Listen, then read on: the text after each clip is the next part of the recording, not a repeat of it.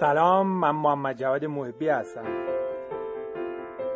همونطور که می‌دونین در قسمت های جدید رادیو استقلال مالی من میام خلاصه یک کتاب رو توی 5 6 7 قسمت متنی در کانال تلگرام منتشر می‌کنم و بعد با توجه به اینکه خیلی از دوستان به فایل صوتی خیلی علاقه مندن میام اون رو یعنی اون خلاصه رو توی فایلی که حالا شاید بین سی دقیقه تا 40 50 دقیقه طول بکشه ارائه می‌کنم. این فایل ها در تلگرام قابل دسترسی هستند و به زودی از طریق سیستم های پادکستی هم که به کار می‌گیرم و اطلاع رسانی هم می‌کنم از روش های مختلف از روش های مختلف که شما می‌تونید به پادکست گوش کنین قابل دسترسی هن و البته یه آرشیوی هم ازشون در وبسایت یک ریال درست می‌کنم که هم دست بندی بهتری داشته باشه و هم مراجعه بهشون راحت تر باشه.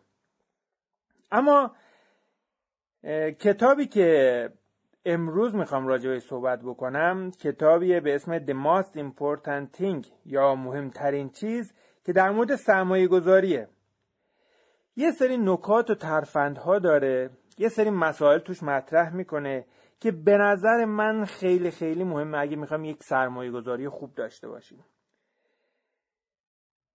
این داستان رو شاید بارها از من شنیده باشین که سال 87 من توی دوره سرمایه گذاری شرکت کردم که در قسمت طلای اون آقایی بود به اسم آقای مهداد موفق که خیلی در مورد نوسان های طلا در مورد تحلیل های طلا در مورد قیمت های طلا چطور بالا پایین میشه و اصلا قیمت طلا چطور محاسبه میشه صحبت کرد.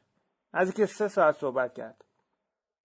اما در نهایت یه نکته کلیدی گفت که هر کسی که اونو به کار گرفته بود اون سال امسال احتمالا وضع مالی بسیار خوبی داشت. و اونم این گفت که حتما گفتم و فراموش کنین و سال یک رب سکه سال یک نیم سکه. ماهی بخشید ماهی یک رب سکه ماهی یک نیم سکه یا ماهی یک سکه بخریم این کارهای ساده و اصولی هست که در نهایت سرمایه گذاری موفق و برای ما به ارمغان میاره.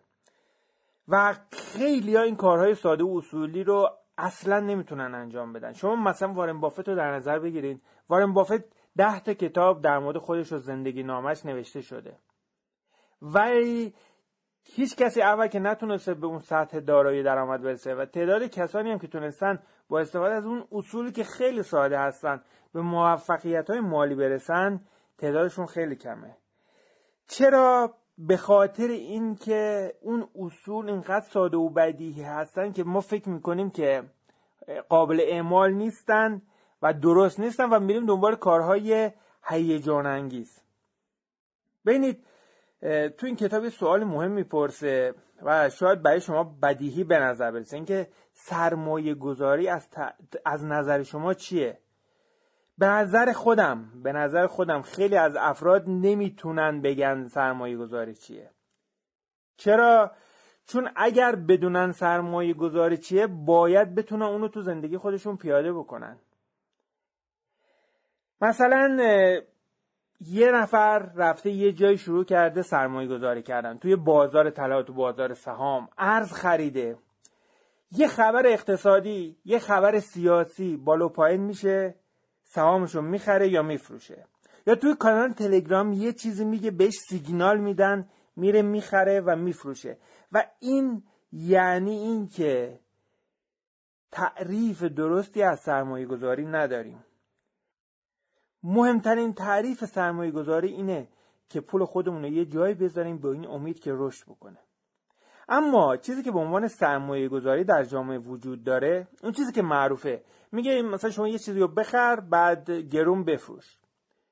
شاید این موضوع ساده به نظر برسه. شاید حتی شما با تحلیل و نمودار اینا به این داستان برسین. اینکه من این کار رو می‌کنم و اینطور سود می‌کنم. اما زمانی که پای پول وسط بیاد مخصوصا پولای درشت وسط بیاد کار به همین سادگی ارزون خریدن و گرون فروختن نیست. یه مثال موردی مشخص که تو متنم زدم بزنم خیلی موضوع مهمیه. بین 27 بهمن سال 97 سهام فروشگاه کوروش به اسم افق به قیمت 1650 تومن در بورس عرضه شد. اون موقع من چند تا تحلیل بنیادی خوندم. که اغلب اونا می‌گفتن که قیمت اون بالا ارائه شده و نهایتا جای 20 درصد 30 درصد رشد داره. قیمت سهام اون الان نزدیک 5500 تومن شده یعنی در تیر 98 حدود 230 درصد رشد کرده در پنج ماه. من می‌خوام بگم که اون چیزی که به عنوان تحلیل با کلمه های قلمبه سلمبه از افراد میشنویم نه اینکه بگم اشتباه هستن ولی لزوما درست نیستن و لزوما تو زندگی ما به عنوان یک فرد عادی که می‌خواد یک سرمایه گذاری ساده رو انجام بده قابل اعمال نیستن. نویسنده کتاب یه نکته رو میگه میگه که ما یه موجی در بازار داریم هر بازار سرمایه که ایجاد میشه و بعد از اون یه عده زیادی خریدار میشن و قیمت ها تا یه جایی رشد می‌کنه و بعد عده زیادی فروشنده میشن و قیمت ها افت می‌کنه. سطح تفکر اول اینه که این شرکت خوبه داره رشد می‌کنه بیا سهامش رو بخریم. اما سطح تفکر دوم که تو کتاب توصیه می‌کنه میگه اینه که این شرکت خوبه. خب همه هم همینطور فکر می‌کنن. حتما قیمتش بالا رفته. بیا اینو بفروشیم. نویسنده کتاب یه نکته خیلی مهم اینجا وجود داره. نویسنده کتاب میگه که این طرز فکر یعنی شنا برخلاف عقاید دیگران کار سوددهیه. اما در آینده در قسمت بعدی هم راجع به صحبت می‌کنم که بحثی ما توی خرید و فروش داریم تو بازار که بحث روانشناسی است اثرات روانی که روی ما وجود داره. ممکنه شما از لحاظ بنیادی خوب تحلیل بکنید. اما یه نکته وجود داره که نویسنده خیلی بهش به نظر من نپرداخته. و اونم اینه که انجام این کارها یعنی خرید و فروش به این شکل روانشناسی ما خیلی بستگی داره. ببینید مثلا ما یه چیزی رو می‌خوام ارزون تو قیمت خوب بخریم تو قیمت بالاتر بفروشیم. چیزی که تو بازار وجود داره تو علم بازار سرمایه وجود داره تو سرمایه گذاری وجود داره اینه که ما بتونیم زمان خرید و فروش رو متوجه بشیم. خب خیلی از این کارا رو اونجوری که کتاب های متعددی هم در موردش نوشته شده میشه با استفاده از تحلیل های بنیادی و تکنیکال استفاده کنیم. الان می‌خوام راجع به این صحبت بکنم که چرا تحلیل های بنیادی و تکنیکال خیلی پرسود نیستن. ببینید از اینکه همه ما دنبال سود بیشتر در بازار هستیم شکی درش نیست. و اینکه احساس ضرر کردن در یک معامله حس خیلی بدی برای ما داره. همه ما می‌دونیم که قدیمی ترین قانونی که تو بازار سرمایه وجود داره اینه که ارزون بخر و گرون بفروش. حتی تو پرانتز بگم من بارها گفتم که این خرید و فروش کردن کار معامله گره نه سرمایه گذار و برای اینکه جلو ضرر زیانمون گرفته بشه باید به سرعت بتونیم تفاوت این دوتا رو درک بکنیم. اما در هر صورت پای عمل که وسط بیاد انجام این کار یعنی ارزون خریدن و گرون فروختن خیلی سخته. بنابراین آدما اومدن تو بازار سرمایه یه سری ابزار اختراع کردن. که چطور بفهمیم یه چیزی ارزونه یا گرونه. اولش این بود که بیام قیمت یه چیز رو با ارزش ذاتش مقایسه کنیم. مثلا فرض کنید که واردات خودرو ممنوع میشه. واردات خودرو خارجی. یهو قیمت سانتافه به یک میلیارد تومن می‌رسه. اما کارشناسا کارشناسای ماشین می‌دونن که یه سانتافه با توجه به نرخ دلار و تورم و جمعی این احوالات نهایتا باید 700 میلیون باشه. بنابراین میگن که اگر کسی اونو یک میلیارد خریده باشه به احتمال زیاد ضرر می‌کنه. به این شیوه تحلیل تو سرمایه گذاری تحلیل بنیادی میگن. یعنی ما بیان صورتهای مالی شرکت و سوابقش و مدیریتش و تاریخچش و برنامهش برای آینده و همه اینا رو بررسی می‌کنیم و می‌بینیم که چقدر از لحاظ بنیادی قویه. خوب سود می‌سازه یا نه؟ مشتریاش داره گسترده میشه یا نه؟ بدهیش کمه نسبت به داراییش یا نه؟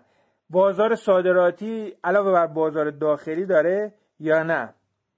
اما ممکنه شما برین همچین شرکتی رو پیدا کنین مثلا شرکت های خیلی از شرکت های پتروشیمی یا پالایشی یا شرکت فولادی تو این دسته هستن. مثلا شرکت پتروشیمی عراق یکی از بهترین شرکت ها از لحاظ بنیادیه.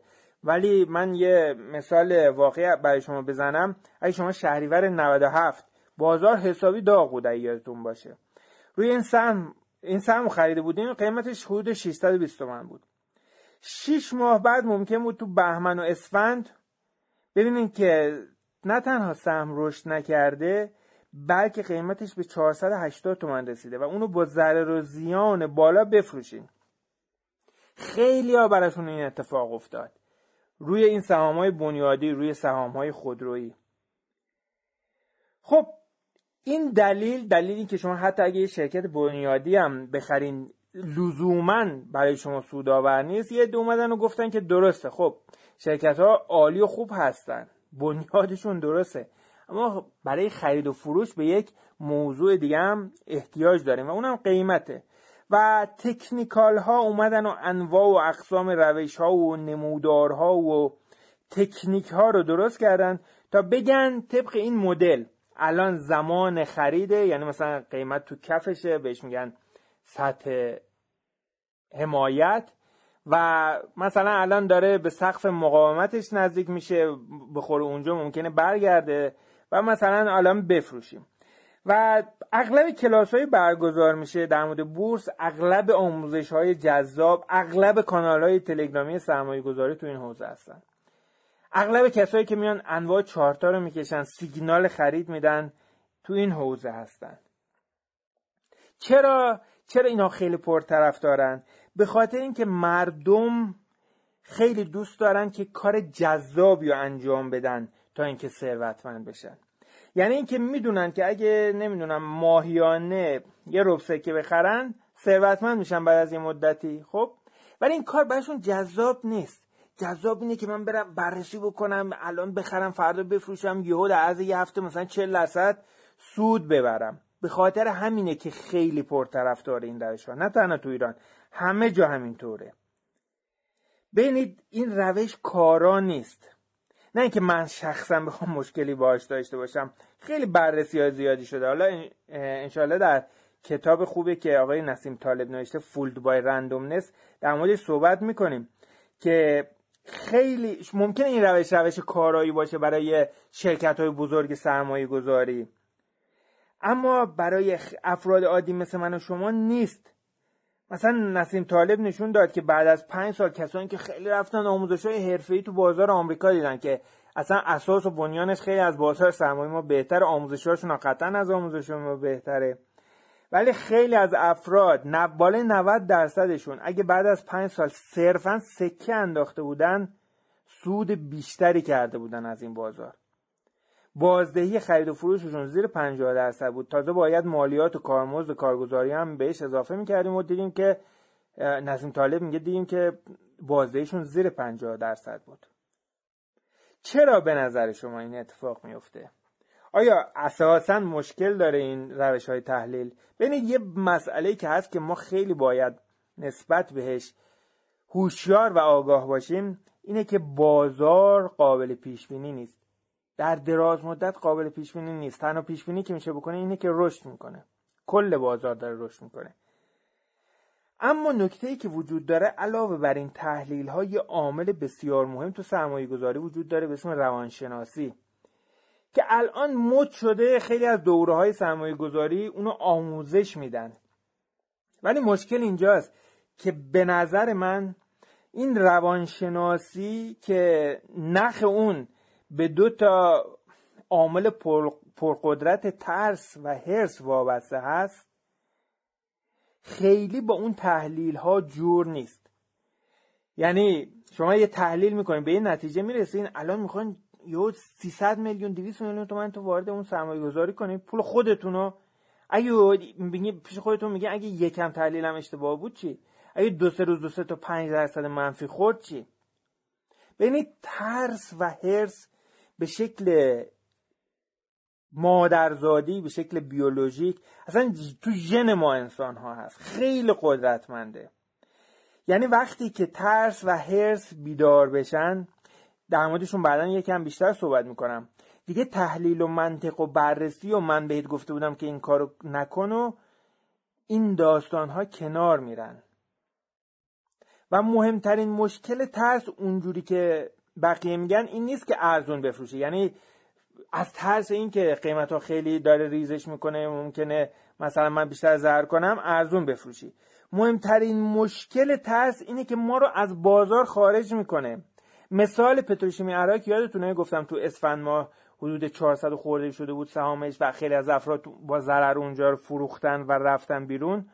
خب اگه اونا مونده بودن سه چهار ماه صبر کرده بودن نه تنها اون ضررشون جبران می‌شد بلکه وارد سود هم می‌شدن. ولی ترس باعث شده بود که اونا از بازار خارج بشن. و البته هرس هرس به نظر ما از ترس هم خورده قدرتمندتره چون تمام آدم انسان به شکل عادی یه خورده محافظه کار چون از ضرر متنفریم همه ما محافظه کار میشیم. یعنی به سادگی پولمون خرج نمی‌کنیم. مثل شما. همه ما اینجوری هستیم. اما هرس اینقدر می‌تونه قوی باشه که ریسک معاملات ما رو بالا ببره و اینکه باعث بشه وارد سرمایه گذاری هایی بشیم که ضرر و زیان بزرگی شامل حال ما بکنه. ببینید خطاب من یا مخاطب من افرادی نیستن که دنبال کار جذاب هستن. افرادی نیستن که خیلی بخوان در از یک ماه و به شکل پیوسته سودهای بالا بگیرن. مخاطب من افرادی هستند که می‌خوان خورد خورد سرمایه گذاری کنن. یعنی به همون روشی که تو سرمایه گذار باهوش ارائه می‌کنم. روش سرمایه گذار باهوش روشی که واقعا جواب میده و شما می‌تونید نتایج تعداد زیادی از افرادی که با این روش دارن خوب سرمایه گذاری می‌کنن ببینید و بخونید. اما اگر شما جز اون دسته افرادی هستین که به دنبال یه روش جذاب هستین یه روشی که تحلیل و سیگنال خرید و نمودار رو الان بخر فردا بفروش رو به شما میده. احتمالا در کانال اشتباهی اومدین. ولی اگر جز اونها آدمایی هستین که یه روش ساده و پرسود برای سرمایه گذاری می‌خواد حتما دوره سرمایه گذار باهوش اتفاقات خوبی رو در زندگی شما رقم خواهد زد. در مورد این من کاملا مطمئنم هفت دوره این دوره برگزار شده و مطمئنا شما هم اگر در این دوره شرکت بکنید نتایج بسیار خوبی رو کسب خواهید کرد. اما اگر تحلیل بنیادی و تحلیل تکنیکال یه خورده مشکل دارن و ما بهش میگیم که روانشناسی عامل بسیار مهمی ترس و عامل بسیار مهمی تو تصمیم گیری پولی ما هست. اگر یه اتفاق بیفته خب؟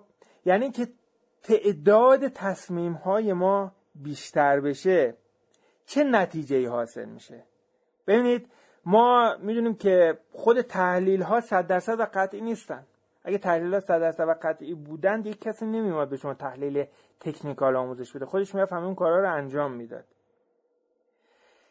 این یه نااطمینانی در مورد خود تحلیل ها وجود داره. یه معامل دیگه هم اینه که خب اون عوامل روانی باعث میشه که ما اشتباه بکنیم. یه موقع می‌دونیم که باید بخریم یا می‌دونیم که باید بفروشیم ولی ترس و به ما اجازه نمیده که این کار رو انجام بدیم یا برعکسش. پس تصمیم اشت... ضریب اشتباه کلا بالاه. در هر تصمیمی که می‌گیریم. حالا اگه ما تصمیمامون پنج تا باشه ممکنه یکیش اشتباه باشه. تصمیمامون اگه رسید به پنجاه تا تعداد این اشتباه ها بیشتر و بیشتر میشه و ریسک سرمایه گذاری ما خیلی بالا میره. چون هر کدوم از این اشتباه ها ضرری بزرگتر از اون سودی که تصمیم درست نصیب ما می‌کنه رو به ما تحمیل خواهد کرد. هر نوع سرمایه گذاری ببینید هر نوع سرمایه گذاری ریسک خاص خودشو داره. و ریسک سرمایه گذاری تو زمان که قیمت ها بالا هستن بیشتره. زمان که قیمت ها بالا هستن بورس رونق داره طلا و از رونق داره بازار این تحلیل ها هم بیشتر میشه. و خیلی از افراد تو دام این تحلیل ها میفتن خیلی از افراد خرید خودشون رو تو این قیمت های بالا انجام میدن و بعد با ریزش بازار یا با رکود بازار ارزش دارایی و خود داراییشون رو از دست میدن. این اتفاق تو پاییز سال 97 افتاد. من به نظر من سال 98 هم پتانسیل یه ریزش داره با تجربه اینکه توی بهار و اول تابستون سال 98 شاخص بورس رشد کرده. و دوباره تعداد زیادی از افرادی که به این امید وارد این بازار شده بودن با ضرر و زیان از بازار خارج میشن. یه مثالم اینجا زدم توی کانال تلگرام خیلی مثال مهمیه به نظر من. ببینید وقتی که بازار رشد می‌کنه مثلا بازار مسکن رشد می‌کنه دیدین که تعداد معاملات زیاد میشه. مردم میریزن برای خونه خریدن. طبق چرخه بازار مسکن تو ایران بازار مسکن با توجه رشدی که کرده احتمالا 4 5 6 سال آینده رکود در رکود خواهد بود. بنابراین مثلا سه سال آینده زمان خوبی برای خرید خونه است. حالا یه نفر می‌تونه با یه سبد کاملا محافظ کارانه مثلا یه دارایی داره این دارایی خودشو بره توی چه می‌دونم خرید اوراق خزانه انجام بده. اوراق خزانه اسلامی که کم ریسک سرمایه گذاری 22 درصد سود میده. بعد سه سال بذاره اونجا. بعد سه سال دارایش تقریبا دو برابر میشه. و بعد بره مثلا سال 1401 1402 خونه بخره. اما آمار معاملان نشون میده که تعداد اونها تو زمان قیمت و گرونی خیلی بیشتر میشه. چرا؟ به خاطر که اون عوامل روانی روی ما خیلی تاثیر گذاره یعنی اینکه یا ترس اینجوری بر ما میشه که اینقدر از ضرر و ریسک متنفر هستیم می‌دونیم که این سرمایه گذاری سوده هست ولی واردش نمیشیم. مثلا خیلی هم می‌دونن که 200 هزار تومن بدن توی دوره سرمایه گذاری با او شرکت بکنن و یه قسمتی هم از این ادعاهایی که من می‌کنم محقق بشه خیلی نتایج بزرگی داره. ولی چون یه ارزیابی درستی از ریسک ندارن تو این دوره شرکت نمی‌کنن.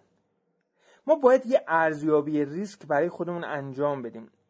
بین این کار برای افراد عادی مثل من و شما نیاز به کارهای عجیب غریب نداره. نه اینکه بریم چون صورتهای مالی بخونیم یا نیاز به یک تخصص اقتصادی داشته باشیم. اصلا به این کارا نیاز نیست.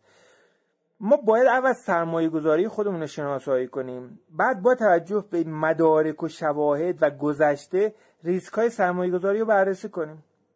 ببینید تو بازار بورس بازار طلا هست بازار مسکنه خیلی ساده میشه.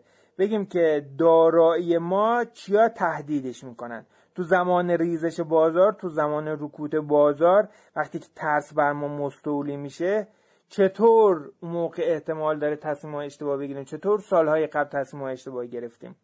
و چطور الان می‌تونیم تصمیم های بهتری بگیریم؟ ببینید مثلا فرض کنید که یه نفر می‌خواد روی سکه بخره سکه رو به صورت فیزیکی بخره به هیچی اعتماد نداره. این فرد اگه می‌خواد سرمایه گذاری موفقی داشته باشه باید به این نکات توجه کنه. بگه که سکای من این ریسک ها شامل حالش میشه. ممکنه تو خونه دزدیده بشه. ممکنه ماها یا سالها درجا بزنه. ممکنه مثل سال 92 ارزون بشه. ممکنه خرید فروش اون در زمانی که لازمشون دارم سخت بشه. و برای هر کدوم از این رویدادها میشه همین الان برنامه ریزی کرد. و اگه این کار رو انجام بدیم تصمیم ها رو موکول نکنیم به اون زمانهای سخت. اتفاقات بهتری در زندگی ما میفته. اتفاقات تصمیم های درستری می‌گیریم و هرچی که ما سعی بکنیم تصمیم های بهتری برای سرمایه گذاری خودمون بگیریم در نتیجه اتفاقات سرمایه گذاری بهتری هم برای ما رخ خواهد داد نویسنده در ادامه میاد دو تا قانون رو معرفی می‌کنه که به نظر من قوانین بسیار مهمی هن. قانون شماره یک که خیلی ساده است ولی خیلی افراد بهش توجه نمی‌کنن اینه که بنا به اقتضای طبیعت و احساسات انسان همه چیز تو بازار به شکل یک چرخه هست. بالا میره پایین میاد. بالا میره پایین میاد. حالا کل بازار اگه در نظر بگیرید به سمت رشد حرکت می‌کنه. یعنی سربالایی قیمت ها ارزش ها به هر دلیل به دلیل تورم به دلیل رشد شرکت ها به دلیل سوداوری بیشتر شرکت ها به دلیل گرون شدن مای املکشون دارن گرونتر میشن. اگر بتونین ما اگه بتونیم کارهای مالی خودمون رو دست یه ربات بدیم که این کارها رو انجام بده همه ما انسان ها یعنی به ربات تبدیل بشیم این چرخه ها کمتر میشه. ولی چون ما ربات نیستیم این چرخه ها تا ابد وجود خواهند داشت. این قانون رو اکثر افراد به سادگی فراموش می‌کنن. نه که صرفا من و شما فراموشش کنیم ما حتی آدم گردن کلوف مثلا حتی وزرا حتی مدیران شرکت ها حتی مدیران شرکت های سرمایه گذاری فراموشش می‌کنن یعنی یه روندی داره میره بالا مسکن دلار طلا هر چیزی. همه فکر می‌کنن که این دیگه تا ابد میره بالا. تا ابد داره رشد می‌کنه. الان بازار تو تقریبا همچین حالتیه. حالا بازار طلا نمیگم بازار بورس تقریبا همچین حالتیه. و وقتی هم که ریزش می‌کنه همه فکر می‌کنن که این تا ابد ریزش خواهد کرد. و بنابراین به خاک سیاه خواهیم نشست و میرن از بازار بیرون. این قانون رو همه فراموش می‌کنن اکثر افراد فراموش می‌کنن. و قانون دوم به نظر من قانون مهمتریه. اون اینه که بهترین فرصت ها برای سود بردن در زمانیه که مردم قانون شماره یک رو فراموش می‌کنن. فراموش کردن قانون شماره یک و طبیعت چرخه‌ای اقتصاد منجر به یه چیزی میشه به اسم میگن حباب. یعنی اینکه قیمت ها بیشتر از اون چیزی که ارزش داره زیاد میشه. تا یه جایی می‌رسه که مردم فکر می‌کنن که دیگه این قیمت اینقدر نمیارزه. بعد شروع می‌کنن به فروختن و بازار ریزش می‌کنه. می‌تونه اون چیزی که به اصلاح یا تصحیح در بازار یا کارکشن در بازار معروفه بین 5 تا 10 درصد ریزش بکنه. ممکنه ریزش های بزرگ داشته باشه به رکود برسه. مثلا 40 درصد 50 درصد بازار ریزش بکنه. و وقتی که بازار برمیگرده افرادی که قبلا سیستم چرخی رو قبول نداشتن و فکر می‌کردن که قیمت ها همیشه بالا میره این بار از اون طرف پشت بوم میفتن و فکر می‌کنن که قیمت ها همیشه پایین خواهد اومد. و به همین دلیل به همین دلیل اینه که اکثر افراد در بازار سرمایه ضرر می‌کنند. اگر صادقانه به گذشته خودمون اگر سرمایه گذاری انجام داده باشیم صادقانه به گذشته خودمونم نگاه کنیم می‌بینیم که از این اشتباهات در زندگی ما زیاد وجود داره. یه مثال در متنی که در کانال تلگرام منتشر شد زدم در مورد اینکه چون من دوره سرمایه گذار باهوش رو ارائه می‌کنم و اساس این سرمایه گذاری بر اساس صندوق های سرمایه گذاری است ولی خب خیلی از دوستان وارد که میشن دوست دارن مخصوصا توی یک سال گذشته که بازار بورس رو به رشد بوده خیلی دوست دارن که به روش سرمایه گذاری کنن خود هیجان بیشتری داشته باشه سهام بخرن. و به خاطر همین من میرم و بعض از این تئوری ها رو حالا با قیمت پایینتر خودم آزمایش می‌کنم ببینم که نتیجه چی میشه. مثلا آذر 97 بود رفتم که تقریبا بازار افت زیادی کرده بود یعنی برای خرید بد نبود. آذر 97 بود رفتم مثلا شرکت پالایش نفت اصفهان رو انتخاب کردم. همه گزارش ها گفتن یه شرکت بنیادی خیلی خوبه. خیلی سودش عالیه خیلی محصولاتش متنوع خیلی ربطی به بازار صادرات و تحریم نداره چون تولیداتش اغلب یعنی بالای 90 درصدش در ایران مصرف میشه. و بعد دیدم که اشتباه کردم. با ضرر و زیان اشتباه کردم. چرا این اتفاق افتاد؟ به خاطر اینکه اون زمان که من سهام پالایشگاه اصفهان رو خریدم کدشم شپنا است حدود 800 تومن بود. تمام تحلیل ها می‌گفتن که حد اقل قیمت این 1500 تومنه. اون موقع که مثلا دلار 4 تومن بوده این اینقدر بوده. الان که دلار مثلا 14 تومن 15 تومنه باید حداقل دیگه 2500 تومن باشه این سهام. و من این سهم رو نگه داشتم و نگه داشتم و نگه داشتم تا اینکه اردیبهشت امسال با 43 درصد سود اونو به 1145 تومن فروختم. بین قیمتش خیلی بالا نبود که من اینقدر نگهش داشتم ها. تو زمستون 97 این سهم کاملا درجا می‌زد. سه ماه درجا می‌زد. من کاملا از خرید اون پشیمون شده بودم.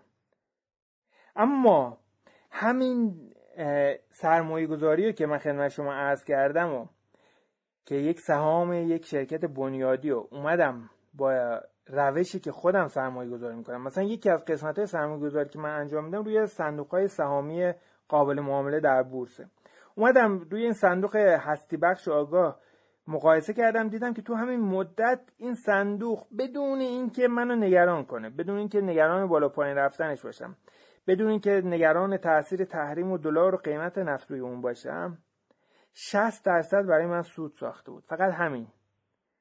و باز به اون حرف رامیت می‌رسیم رامیت ستی. چقدر حرف مهمه که آیا ما می‌خوایم یه کار جذاب انجام بدیم یا می‌خوایم ثروتمند بشیم؟ اغلب مردم دوست دارن از روندها تبعیت کنن مثلا می‌بینیم یه جا داریم میریم توی شهری می‌بینیم که یکی از رستوران خیلی شلوغه. همه میرن اونجایی که رستوران خیلی شلوغه غذا می‌خورن. تو بازاری موضوع خیلی شایعه. تبعیت از روند خیلی شایعه و معمولا هم برای آدم هزینه برداره. مثلا اگه به روند ورود و خروج مردم به بازارها طلا دلار بورس هر کدومشون نگاه بکنیم می‌بینیم که تعداد زیادیشون با ضرر خارج میشن. وارن بافت یه جمله معروف داره میگه که وقتی که همه میترسن تو هرس بزن و زمان که همه هرس می‌زنن تو بترس.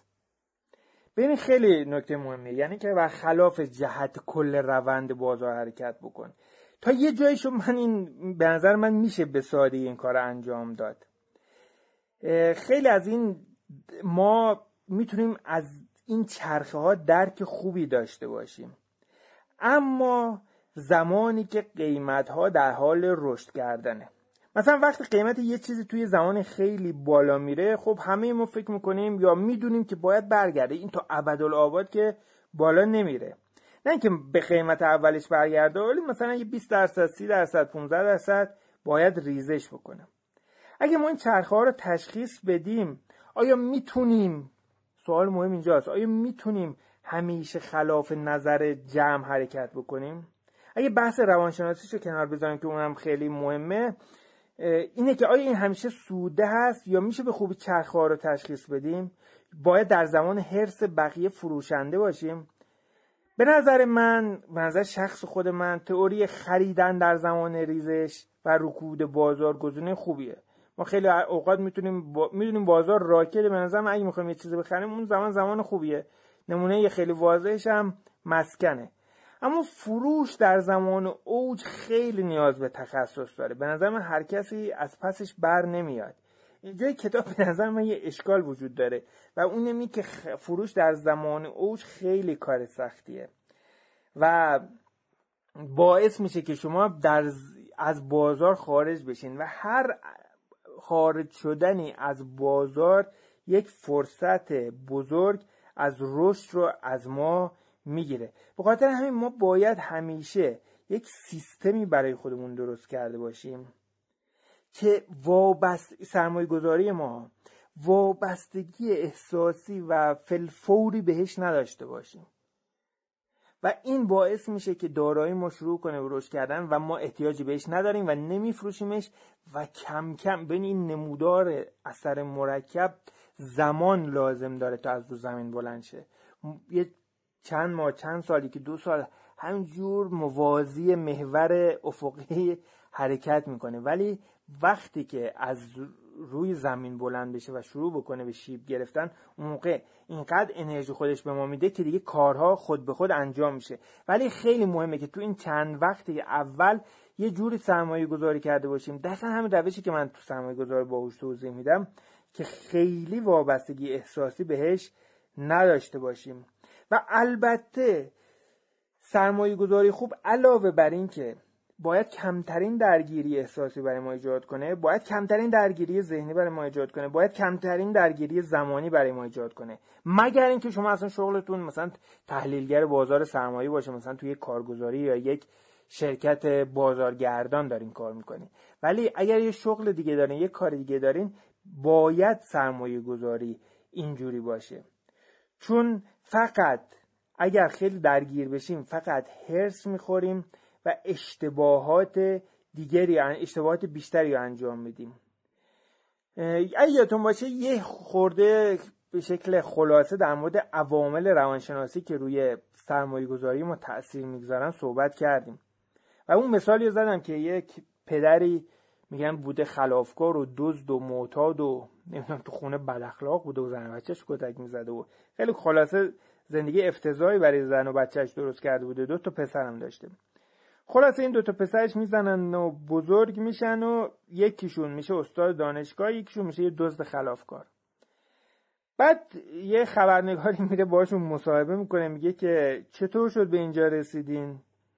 هر دوشون پاسخشون ثابت بوده. میگه به دلیل رفتار پدرم به اینجا رسیدم. و این داستان اثر متفاوت اطلاعات روی افراده. تو بازار سرمایه ببینید شما الان هر کانال تلگرامی پر از اطلاعات وبسایت های مختلف صورت های مالی انواع شرکت ها یعنی هیچ زمانی مثل الان اینقدر اطلاعات در دسترس افراد عادی مثل من و شما نبوده. خیلی از ما چون می‌تونیم استدلال های مشابهی بکنیم چون معمولا وبسایت های مشابهی رو می‌خونیم یا روزنامه های مشابهی رو می‌خونیم. حتی به نتایج مشابهی هم می‌رسیم. یعنی میگیم که مثلا الان خوبه که من خونه بخرم الان خوبه که طلا بخرم الان خوبه که وارد بورس بشم. اما پای عمل که بشه رفتار همه ما با همدیگه متفاوته.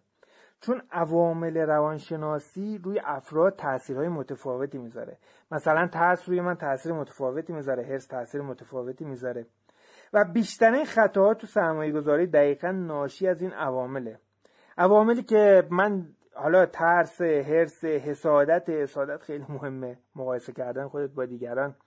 و من توی کتاب تفکر کندوسری آقای دانیل من توصیه می‌کنم حتما اگه خلاصه اونو نشنیدین حتما بشنوین راجع به این خطاهای رفتاری صحبت کردیم که چه خطاهایی اغلب اونها هم در بازار سرمایه اعمال میشن. که چه اون خطاها چطور می‌تونن باعث بشن که تصمیم های اشتباهی بگیریم ریسک های خطرناکی بکنیم؟ مثلا هرس گفتم خدمتون ما انسان ها عموما از ریسک و ضرر متنفریم. اما هرس اونقدر قوی میشه اونقدر قوی میشه اگه مثلا با یه چیزی مثل حسادت هم ترکیب بشه که دیگه واویلا میشه خیلی از آدما باعث میشه که ریسک های بزرگی بکنن که خودشون بعدا متعجب میشن که ما چرا این تصمیم رو گرفتیم. یا ترس. ترس مثلا ظاهرا باید یه دید محافظ کارانه به ما بده.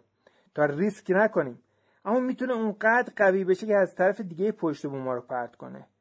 مثلا تو کشور ما که تورم متوسط سالیانش 20 درصده گذاشتن پول تو بانک 20 درصد هم حتی اگه سود گرفتیم به ضرر ما هست.